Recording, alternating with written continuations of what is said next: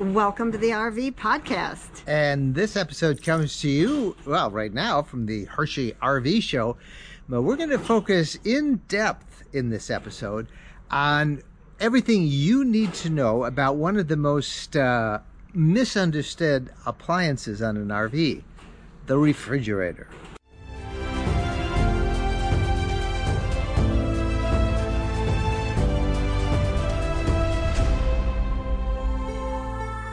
Hi, everybody. I'm Mike Wendland. This is my lifelong traveling companion and my bride, Jennifer. And uh, they're all going to want to know where all the people are. this is Industry Day. They're setting everything up. So it's a good time to be here. It's actually our favorite day because there's absolutely no crowds. If we can find an RV that's open, we can get inside. We can shoot at leisure. It's uh, it's really a nice thing, and we're really enjoying that. So it's been uh, it's been really fun. Um, we are in Hershey, Pennsylvania, and we should tell everybody we did not bring Bo. Everybody no. wants to know always where Bo is. We were going to bring him. We were, but then the arrangements that I could make for him was a four by six cage, and yeah. I didn't want to do that to him. And our daughter was very gracious and hospitable and offered Bo a place to stay. So Bo is with our daughter. We're going to miss him terribly, and he's going to miss us, but I'm sure he'll be just fine. So this show, uh, we will have a, a, video on Saturday that talks about some of the highlights from the show, some of the trends that we've seen. We are doing meet and greets. Uh, as this episode is being released, the show officially opens to the public on Wednesday. And uh, we have a meet and greet uh, Wednesday today at 2 p.m. at the uh, Battleborn Batteries display. And then on uh, Friday and Saturday at 10 a.m. 10 a.m. We will be at the Keystone RV display, and we'll be doing kind of a ask us anything there. So uh, so be sure and uh, tune in to that. Uh, but we are excited. This is always an exciting show. I think it's our ninth or tenth that we've attended, and it's uh, it's like opening day for hunters or trout fishermen. It, it, for RV uh, people, this is uh, the big one, where all of the brand new models for the next year are introduced and there's a lot of them here. I think there's 1,500 RVs from about 400 different companies. So uh, tens of thousands of people will be uh, lining up all of these little corridors uh, all the rest of the week. The show runs until Sunday. Uh, we are excited because Sunday we pick up uh, our brand new uh, motorhome, our Class C leisure travel vans FX. We'll tell you about that more next week. But for now, uh, we are going to focus this uh, this episode for an interview we had in depth about, uh, as we said at the top, one of the most misunderstood appliances in the RV world, which is the refrigerator. Man, we learned so much in this.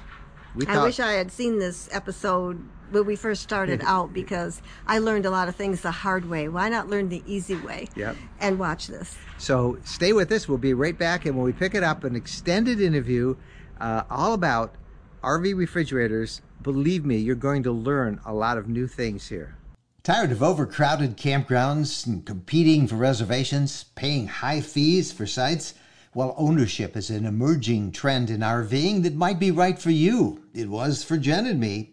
We bought some land just west of Nashville, Tennessee, in an incredible collection of mountaintop RV properties called the Woodlands at Buffalo River. These are 5 to 62 acre properties that allow RVs year round starting at $79,900. And we loved it.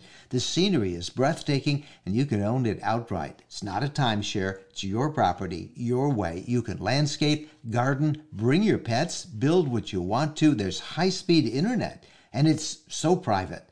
It's a great place to make your home base. No more calling around for reservations, ready whenever you want and they're selling these properties by appointment, 5 to 62 acres, $79,900. Financing, big discounts available on multi-lot packages. For information, visit myrvland.com. myrvland.com. When we're on a road trip, we always seem to find a way to stop at a Camping World center.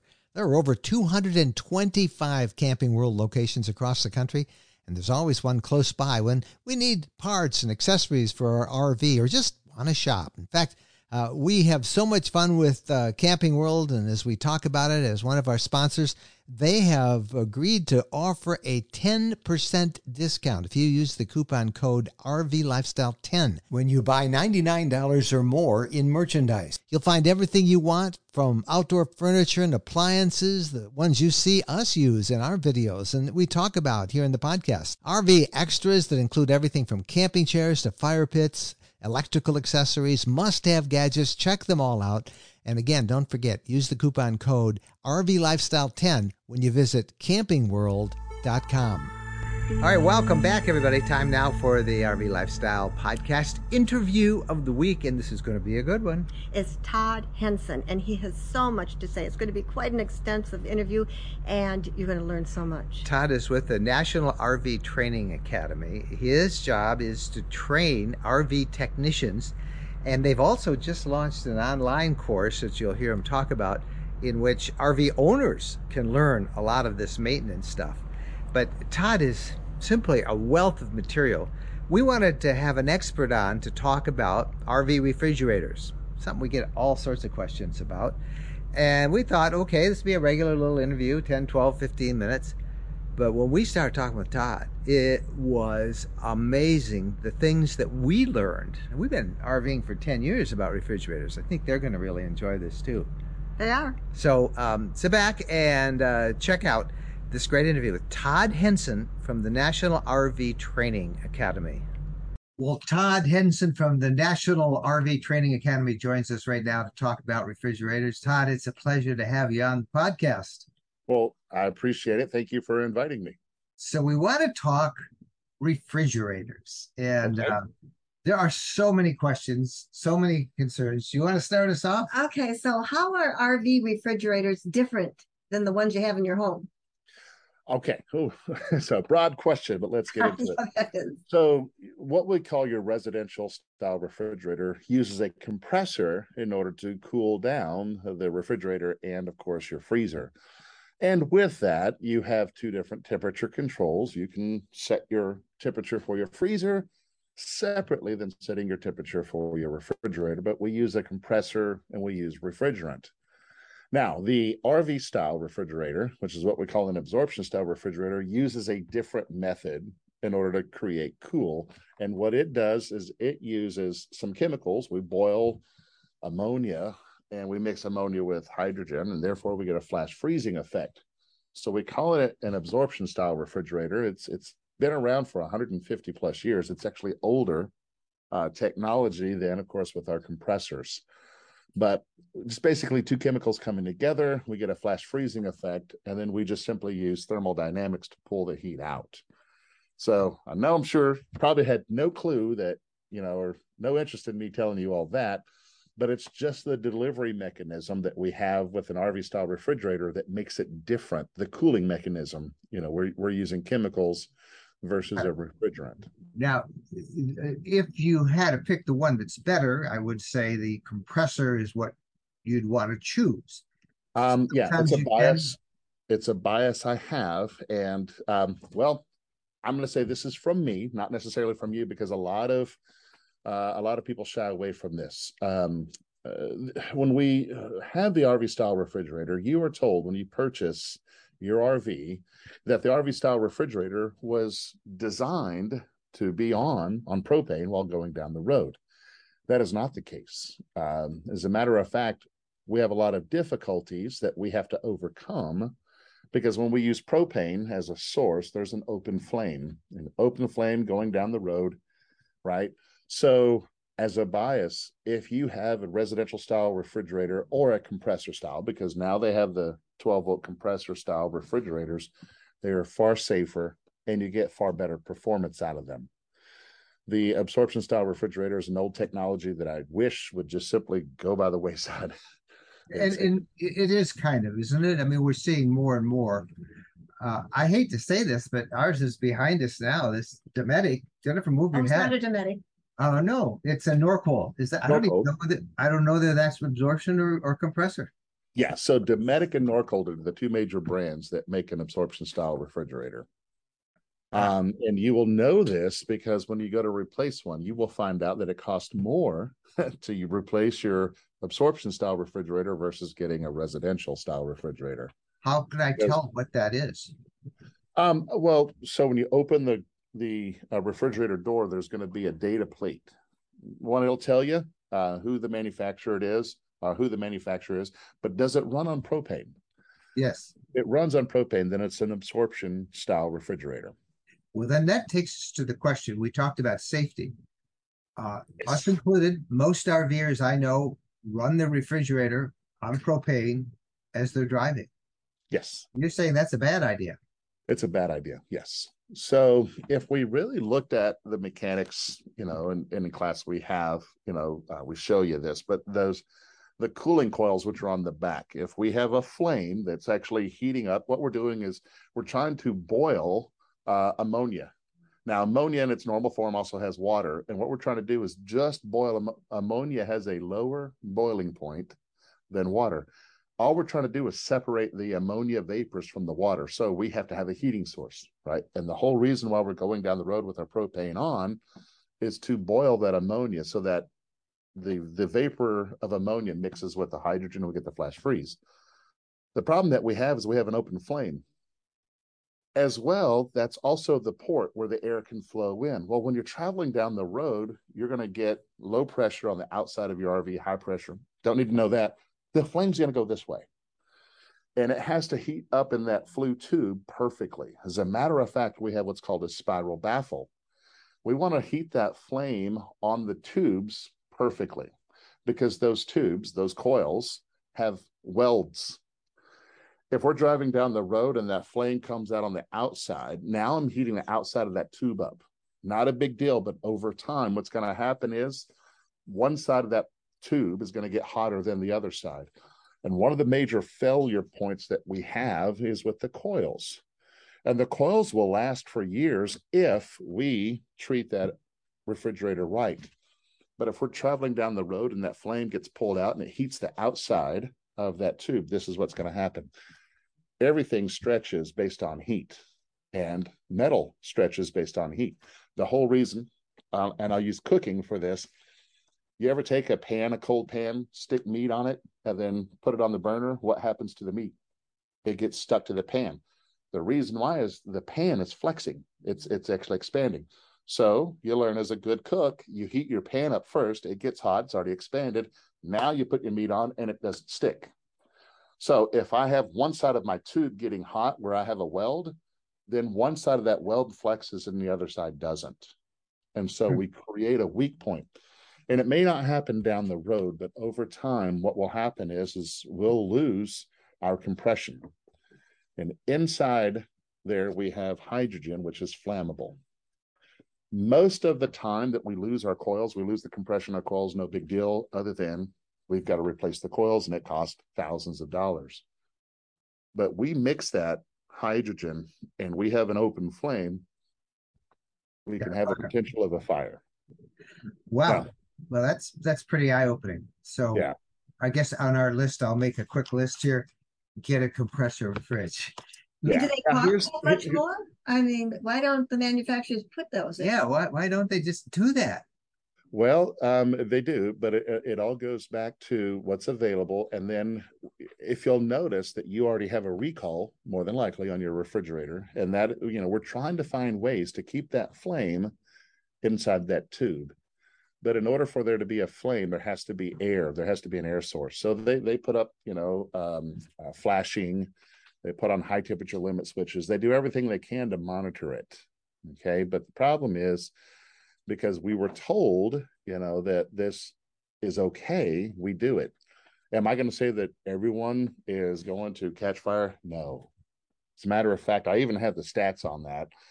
Um, we get about 20,000 uh, uh, cases that are going to the insurance company a year for fire. Of 20, the 20,000, of the 20,000 cases, 16% of those start at the absorption style refrigerator. These so are for RVs, 20,000 RV cases of fire? Two insurance companies. Yes. Holy cow. That's a lot. That's a lot. Well, we got right now, we got about 10 million uh, RVers out there. You know, 10 million, 20,000 doesn't seem that big of a number when the pool is, you know, nearly 10 million. But of the uh, 20,000, 16% of those start at the refrigerator. So that's about one a day. Wow. Wow. You, you know, just a related uh, uh, question. Many times we've heard that the RV refrigerator always has to be level. Yes. Is that for the same reason? Because you want that tube uh, to be lit the proper way? yeah, here's the, the fun. Way? So there's three chemicals inside that tube. You have your ammonia and you have your hydrogen. Because ammonia also has water, we have water inside a metal tube, and that will eventually cause rust. So they add a powder called sodium chromate. Okay. Now, if you looked at the back of your coils, you'll notice that they're not level. They're actually just slightly off just a bit. The whole purpose of that powder, the sodium chromate, is to coat the inside of those coils so they don't create rust. Well, the the coils themselves, if you look at it, I mean, there's a very small slope. And we have to be exactly even for that slope. What we want to do is when the ammonia moves up, the sodium chromate goes with it, goes through the coils, and it constantly coats it. So our coils are this way. And if our rig is off just a bit, then we we lose the slope. And what will happen is that powder can't move.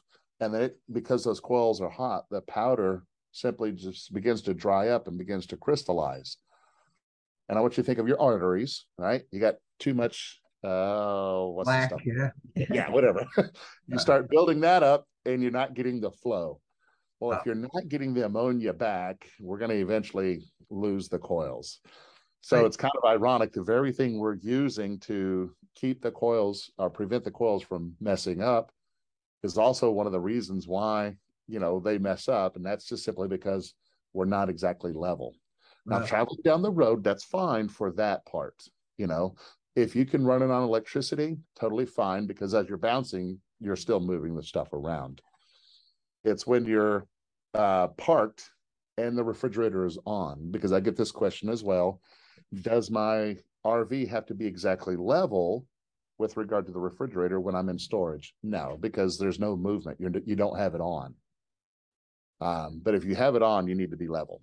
Got it. Um, fascinating stuff. So we'll we'll look for a compressor.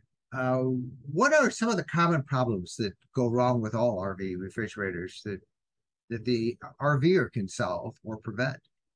Okay, so if you do use your propane, then you're inviting insects. Insects love the smell of propane right? And you have an open port on the outside. They love to build their nests, whether it's going to be in the burner assembly or in the uh, burn chamber. So if you are using propane, then I would recommend maybe twice a year, uh, especially uh, spring and fall, because when you go in the winter, not many insects. Spring and fall, uh, go to the back of your refrigerator and make sure that it's cleaned out. You know that you know uh, spiders love to get into the burner assembly, create their web, and then they end up dying because no one else comes and visits them. well, that prevents you know the propane from flowing and everything else. So we want to keep that you know keep that burner tube nice and clean. You know you can look at it, you know, blow some compressed air, get you a, a straw brush, you know, run that through there. I mean, it's real simple. You just want to keep that area clean. And while you're back there, depending, you know, if you're RVing in the summer, you're going to see uh, dirt dauber nests and all that. So just go in and grab them. Don't even look to see if they're there. Grab the nest and pull it out. what other no, thing? Look, look to see if they're there. yeah, yeah. What other things go wrong? So some other things uh, that can go wrong. Well, there's some limitations. You'll notice with your RV style refrigerator, if you like to eat ice cream, you really don't get a good hard ice cream um, from the freezer, and that's because the limitations. On the RV style refrigerator, you're going to get about to 10 degrees. And if you have high fat concentrated foods, it takes a lower temperature to freeze them. So, um, to me, uh, first off, if you're putting your ice cream back in the freezer, then you're just a quitter you're doing it wrong. You should just me but, too. you know, um, you know, buy smaller, uh, buy smaller uh, amounts of ice cream. Just so remember what he said. Uh, yeah, yeah. yeah. No ice cream back in. We eat it all. No ice cream back in. Right. You can do a sherbet. You know, something that's low fat or something like that. You'll get a good hard yeah. Uh, ice cream. The temperature setting, you set it for the refrigerator. The the freezer responds. But the back of your refrigerator, let's move to the refrigerator. You notice for most models, there's no fan. And if we had a fan in there, we can get cooler temperatures. We're using, we're just using physics, you know, to move the heat over to the top of our refrigerator in the back. We have some evaporator fins. We already have a limited amount of space for our food, but one thing with an absorption style refrigerator, the last two inches, we don't want to put any food back there. If the food is all the way back and heat rises, then I can't get the heat out of the food on the bottom, you know, to go up because I've got it blocked off. So it's a huge limitation because, of course, the absorption style refrigerator is already pretty thin as it is, but we want to keep that back area nice and clean. If you see um, moisture on your food, big problem. That means there's an air gap somewhere. Okay the moisture forms because there's warm, moist air getting into the refrigerator. So the first thing is is uh, know what you're looking for before you open the door. Don't go shopping. Right? Don't open the refrigerator door and go, "What do I want?" Because the absorption style refrigerator uses a older technology. It takes one hour to recuperate one degree. Wow. Wow. So, it, like if you hold it open for a minute, it'll take almost an hour for it to get that temperature back. So, it's going to take just a little bit. Okay. Um, so just kind of make sure you you know what you want, you know, and that's one of those things. I have a four door, so I'm always big, just open up one door, don't open up both. Um, second thing with this is it takes about 12 hours. Let's say you're traveling, let's say you know you, you stack in your food because I'm going to go over some some tips and tricks for you, so you can keep your your food cool and not have your propane on. Um, so make sure, you know, you know, with, you know, oh, I'm sorry, let's go back to the the the moisture vapors. Let's say you look in there and you've got moisture sitting on your food, but we, also we on those coils. Right now. Okay. That typically means there's an air gap somewhere. And there's two places we can get that. There's the door where we have seals. So we want to make sure that that's all nice and clean. And then what we could do is a paper test. We used to say a dollar bill test take a dollar bill, close the door on the dollar bill, and then drag the dollar bill across. What you're looking for is nice, even um, resistance. If you get to a part of the door and it kind of moves over real quick, then we know that seal isn't really tight right there. Okay. So to address that, let's say the seal on our RV uh, refrigerator door, one, they don't make them by themselves anymore. You have to replace the whole door. So we're going to try and find a way to repair that. If you have a loose or dead seal, in other words, it lost its memory, take a hair dryer and lightly warm it up right there. When you warm that up, you relax the rubber and it, it finds its memory again. That's the only place we use the hair dryer. Uh-huh. We do not use that in the freezer, but right there for the seals. The other thing is, is that drip tube. You know, the back of your refrigerator on the outside of the RV. Let's say this is the outside of your RV. You got a drip tube there somewhere. Yeah. That drip tube should have a cap on it. A lot of times that cap goes missing. Well, the problem is, or the reason why we have that cap is we want a little bit of water sitting right there at the end of the tube. That prevents warm, moist air from going up the tube and going into our refrigerator. So if you are suffering with a lot of moisture, a couple things. Either you're leaving the door open too long, right? And you got a lot of moisture going there. You're sticking food in that's still hot and steaming. Um, you, your seals are loose or you got air coming in that tube. So check the back of that tube and make sure that your uh, cap is on there. Okay. So it doesn't matter. Now you guys have a Norcold that you'll also have a little drip tray, right? And So some of the water is supposed to go in the drip tray. Notice the drip tray is real close to your burner assembly. Um, we won't find out if it's overfilling. If it's overflowing, it's no big deal, other than it just gets some water on the outside of your RV whenever you whenever the refrigerator's on that right there gets really hot so it evaporates the water but just make sure that that tab is in there if your cap is not in there you're going to have to order one. What you can do in the meantime is take your tube spin it in a circle and create a p trap. And then just put like a little zip tie or something to hold that right? The water will go down the tube and has to build up and then finally go out. So it's a great, you know, it's an easy way to get that fixed until you get your cap. Now, one mm-hmm. thing you could do, sorry, one thing you could do is if you're at an RV park, you could just go find someone who has the same type of refrigerator It's still theirs. Still. so, what we'd love to do, uh, uh, we could keep you on for two hours here, but uh, we'd like to kind of do like a little lightning round with you of questions that we've collected from our Facebook group. Oh, okay.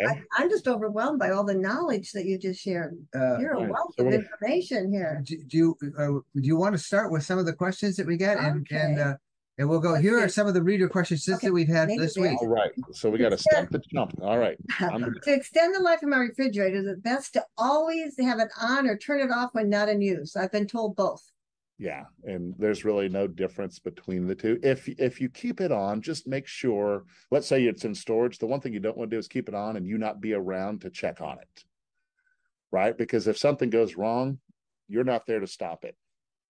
So you can keep it on um, if um, if you're always around. But quite honestly, if you're not using it, no, you're not going to hurt it. It's not like a battery that will decay over time when you don't use it I've just got chemicals down there. So absolutely, if it's in storage, don't turn it on. Gotcha. Um, we have a question about thermometers. Uh, do you recommend them? And what temperature should the refrigerator be and the freezer be? What's what can we expect? Well, we'll go back to the refrigerator, right? Um, you want that between 34, no higher than 40 degrees Fahrenheit. Um, yes, I have one. It's a Bluetooth one where the temperature sensor is inside the refrigerator and I've got one inside the freezer. So I don't have to open it up. The monitor itself is on the outside. It's got a little um, uh, magnet sticks right on there. And the coolest thing is, is it also re- will record the high temperature. So it gives me the current temperature, but let's say it for whatever reason, let's say I lost power or something like that, and it got up to 50 degrees. Boom, it'll show the high and it records it and keeps it there that lets me know and that's so awesome because let's say i'm gone for the day or something like that and i have perishables you know or let's say i was gone for a week let the refrigerator on there's food in there if i come back and i see that it was at 70 degrees i know that i may want to go ahead and throw that food away because i don't know how long is that 70 and did i spoil it right? So yeah. it lets me lets me know that. Well, we've that's, a, that's such an awesome idea of have, being able to read it from the outside because I'm standing there with the door open trying to figure out where yeah. it is, it's falling down. I'm standing there a long time trying to read it. So uh, thank you. That was really yeah. good advice. But uh, okay, another question. here's our another lightning round question from our Facebook group. Uh, the refrigerator in my class he says the temperatures are factory set and it freezes the eggs after a couple of days. Why is that? Some okay. say I need a fan. Well, so if it freezes your eggs, then you know it, it's doing really well. On the refrigerator, it just depends on what you have. You have what's called a thermistor, and that's what's regulating the temperature. If on the outside of your refrigerator you can change the temperature, you want to go ahead and set up to its lowest setting. So in other words, you got a Norcold or Dometic, and you've got your temperature, and you got one through nine. Well, nine, you're saying you want it to be the coldest, one warmest. So the first thing is, is if your eggs are freezing, see if you can lower that number, which will increase the temperature.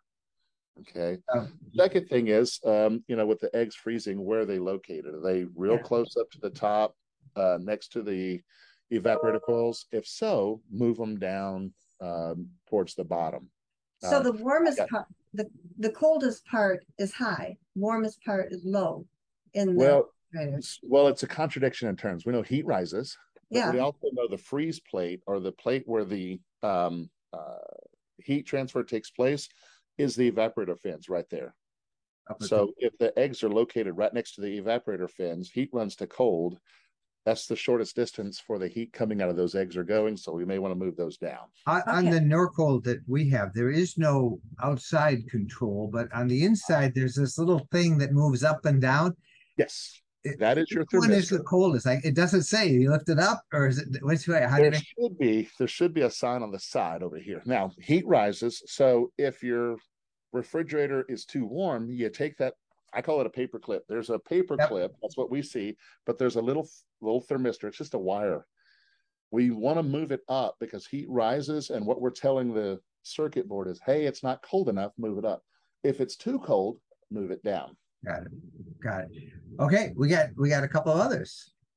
Okay, uh, refrigerator is cool, but not as cool as it usually gets. Notice the coils inside are very wet and dripping some water. All right. Again, water, I'm going to first say is I'm going to attack, you know, the airflow or the air. You know, we're getting uh, uh, air inside the refrigerator. Check your fin, you know, check your seals, make sure they're closed. Check that drip tube on the outside of your RV, but also then consider are you keeping that door open? Are you putting in food that is hot? And it just takes that much longer for it to recoup. Got it. All right. Now, if if we've got a good working refrigerator, once that door closes, it's a sealed system. So the only moisture we have will be in the food itself. If you're waking up the next morning and there's still moisture, that means there's air getting into the refrigerator. Oh, that's it. Uh, here's one that says I have a 2018 Dometic refrigerator that has ice cold freezer, but room temperature fridge. The fridge is level. I'm getting power, and I replaced the thermistor thermistor wire. Uh, other common causes uh, besides airflow? Um, uh, packing it too much. Packing. So we only have one set of coils on the back. So if the freezer is working, more than likely the refrigerator is working because we use the same coils. So if the freezer is working, the refrigerator is not. I'm still going to go back. Is there too much food? Or is there an airflow problem? We have one last question we want to hit, and then we want to talk about your home study course here. But this uh, is a okay. Dometic refrigerator whines when it's hot outside and really struggles to maintain temperature. A whining refrigerator when it's hot. What would cause it to whine? Is it an absorption style refrigerator or a compressor? This Dometic. Just says Dometic. Dometic. Whining. Ooh, you got me on that one. Maybe it's just not a happy refrigerator. wine, wine, wine. It load you've loaded too much food in it. It's but it's yeah, if it's not maintaining temperature, I guess. Okay. If it's in a slide out, if the refrigerator's in a slide out, we have fans on the back of the coils. And I'm wondering, uh, what was the second part? Happens at wine. And he said it really struggles to maintain temperature. Okay, if it's whining, that could be because you think of moving parts. There's really no external moving parts on a coil. Everything just takes place. All we have is heat so that there shouldn't be any noise. Now, if you hear gurgling, that's different from whining. That means you know that that sodium chromate's crystallizing and and the liquid's just not moving. But if it's whining, I'm going to think of something that's moving. If the refrigerator is in a slide out, then on the back of the refrigerator, which you can't find, there's two fans depending on the size of your refrigerator. That fan helps move the air because again we're bending physics we're, we're trying to get cool air to come in to go across these coils take the heat and move it out. If your refrigerator does, is not in a slide out, we use what's called the chimney effect. Cool air comes in, goes straight out the top. If it's in a slide out, we have to make it do a 90 degree angle to come out. So they stick fans on there. I'm wondering if the whining is the fan itself, if it's got dirty, or if maybe some insulation or something has gotten one in what in the fan blades. If I'm not moving air, cool air through there, I'm not getting good performance out of that refrigerator the way to be able to tell get your ladder out you know your your refrigerator should have a lower port and then an upper port. If you get the upper port kind of look down right get your flashlight or something and see what's going on with those fans. Now it may work in the morning you got better performance but as the afternoon it gets warmer and warmer and warmer that's an airflow problem at the back of the refrigerator so without knowing more, that's where I'm going to point them is to look for that, look for airflow uh, possibilities on the back of the refrigerator. Wow, you have been so helpful uh, to us after 11 years. How, and, would not want to be you in a group of 50 people with all the questions? You would coming. never get out of there when you do these something. Well, but, and I can tell you, there's still a ton to learn. oh, yeah. And what I get a lot of questions I don't know. I'm like, ooh, that's you know, kind of like this one. Hmm. hmm now, hmm. now, you guys do training of many RV techs around the country. In fact, I just hired one who came and did a great job, and he just was trained by you guys this summer. But there is a way that the average RVer can really benefit from the things we talked about today. It's, it's your home study course, RV. Uh, it's it's let me get the address and we'll put it up on the screen below us. But it is the RV Tech Course.com yes. for a link. Yes. Tell us about that. And it's not just about refrigerators, it's about all the things that we can do ourselves to help our RVs get yeah. performance. There's a okay. there's about 30 between 24 and 30 hours of video, and we got it broken up. I actually go over the major systems. I'm going to teach you about electricity. We're going to go over AC and DC. 80% of the RV runs on electricity. And a lot of problems, you know, if you understand electricity, understand what we call signal flow. We just figure out where the problem or where the signal stops. So think of a water hose and you got a kink in the line, you're over here at the end, you got no water coming out. You track it back, oh, there's a kink in the line. It's the same thing with electricity, with water, uh, and with propane.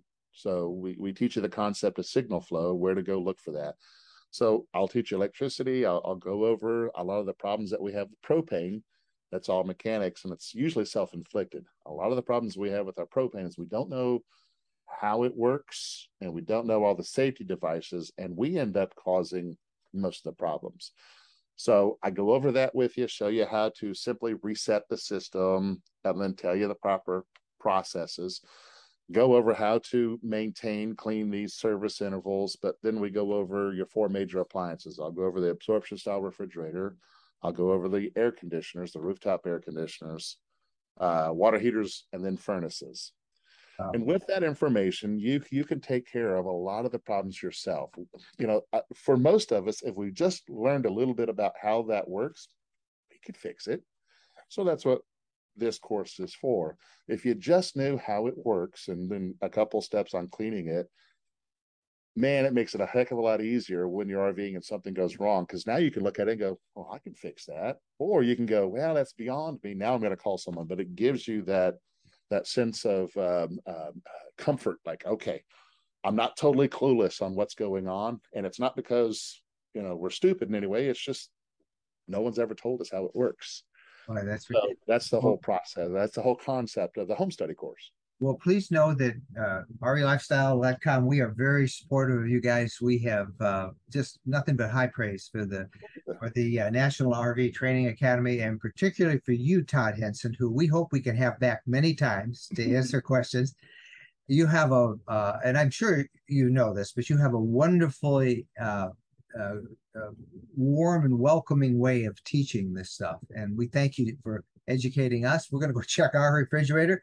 Again, we will put a link. We really recommend this course. And uh, Todd, thank you for being our guest and making this time and helping to educate our community. Well, I appreciate the opportunity for coming on, and you know, wish you all guys all the best. And yes, um, we'll schedule this and if you have more questions, hopefully they're they're easy questions. we'll get them. Todd Henson, thank you for being our guest. Thank, thank you so much. Wow. Talk about feeding from a fire hose, right?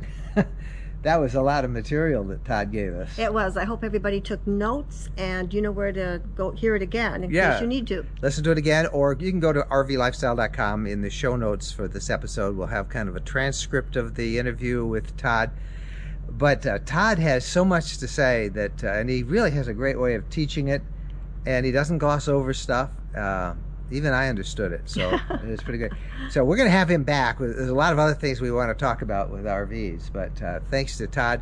And again, uh, you can look at the bottom of the screen here. We'll put links to uh, all the information and even the online course that Todd had. It'll also be in the show notes. so we thank Todd and the National RV Training Academy we look forward to having them back on the show again. All right, we'll take a quick break and then we'll come back with your questions uh, from the Hershey RV Show, where it's Industry Day as we record this, and we're the only ones around. when we're asked what's the most important modification we made to our RV, it's an easy answer. Battleborn batteries. Battleborn batteries are quality, safe, reliable lithium batteries that allow us to stay out there off the grid longer. Lithium batteries charge faster, they charge fuller, they're longer lasting, they're maintenance free, and Battleborn batteries are protected by a 10 year guarantee. Now, in our case, they just dropped into the existing AGM batteries that we have, and they'll probably be the same on your rig too. Battleborn battery experts can get those in your rig just like they did with ours. They can also match you up with the right cabling, the inverter, the charger, the solar controller, everything. Jennifer and I swear by our Battleborn batteries. They allow us to boondock off the grid. Check them out. Go to rvlifestyle.com slash lithium. rvlifestyle.com slash lithium. All right, back for our question of the week segment. And this one was posted actually by one of our uh, members of our RV Lifestyle Facebook group. and uh, she went on at some length to talk about uh, what to do with an RV oven in her RV. It's just a, a, trailer. There's not a lot of storage space in the trailer. She doesn't use her oven a lot. And she wanted to know if it made sense to pull the oven out and to build some sort of storage. So um, let's see if we can give her a couple of ideas. I think the first thing is the first thing is if you pull that oven out, make sure you do it safely, cap everything off the way that it should be, save it because for resale, the next person might be really excited about that oven. Yes, I would urge you don't get rid of it. Make sure that you can put it in seamlessly uh, when you, it's time to resell it. Um, that's a pretty important thing. But um, short of that, what a lot of other RVers do is use the oven for storage. And here is an oven. And if you're not going to use it a lot, you got a lot of space there. You can get a lot in there. Remove these racks and use it for storage. Pots and pans, put some towels around them. You can use it for that. Excellent use of space and you don't have to spend any money. And if something happens that you need to sell your rig, resale value, it's there. All right, here's a question. This comes from Jack, and he says, "Hey, uh, see all the RV shows are starting up again. Boy, they are. The they Hershey, are. Hershey show here is just the beginning. You can look uh, every weekend. There, there's RV shows around the country. Jack says, "Is an RV show really a good place to buy an RV?" Yes, yes, and yes. You can find one here, and maybe you can take it home as soon as the uh, show is over. You can put sold on it and uh, that'll give you such joy seeing that if you've done your homework you know what you want. This is the place to come. If you're looking and it might take you five years to figure it out keep coming keep going through them all and figure it out. And it doesn't have to be this show. Any rv show is just a great place to shop because you can go through the interiors, try them out, go from one rig to another to another to kind of rule out what you want. Take pictures, take notes. But they often will give you a much better deal at an RV show because you don't have to pay the transportation charge, they're already here. And uh, the dealer would like to sell them as fast as possible. Here's a, a, a hint look for something like this. See that? Immediate delivery uh, that means that, uh, and you'll see that at a lot of RV shows, that means that you can get it right away. You don't have to wait for months. So, um, yes, an RV show is a great place. Now, people always ask about trade ins. And yes, you can trade in. You, you obviously can't bring your RV into the show, but you can put it out in the parking lot. And uh, all these dealers, these manufacturers, I should say, they're all represented by dealers. And the dealers here will go out and look at that RV and give you a mm-hmm. price. So, yes, RV shows are a great place to buy. All right, that is the podcast for this episode. And uh, again, if you are coming to the Hershey RV Show 2022 edition, we look forward to meeting you at one of our meet and greets. Uh, once again, uh, Wednesday show opening at the Battle Brown, Battleborn Batteries display. We'll be there at uh, 2 p.m. 2 p.m. And then at 10 a.m. at the Keystone display, actually pretty much right where we are here, near the Arcadias, we'll be here at uh, on Friday and Saturday at 10 a.m. So we look forward to seeing you. Thank you guys so much for watching. We would love to get your questions and your comments. You can just reach us at Mike and Jen at rvlifestyle.com. Thanks for watching. Happy trails.